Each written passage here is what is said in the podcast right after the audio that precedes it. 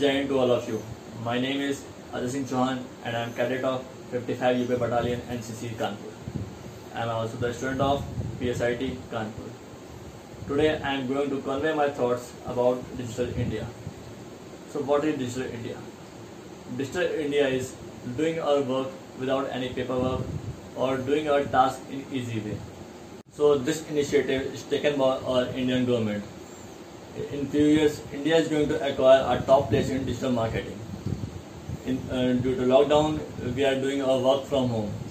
Students are using Zoom, uh, Web, WebEx for their study purpose, and we are using for money transaction apps like Google Pay, Phone Pay, Bhim Pay, etc. So the, the digitalization is good for our India. Jai Hind.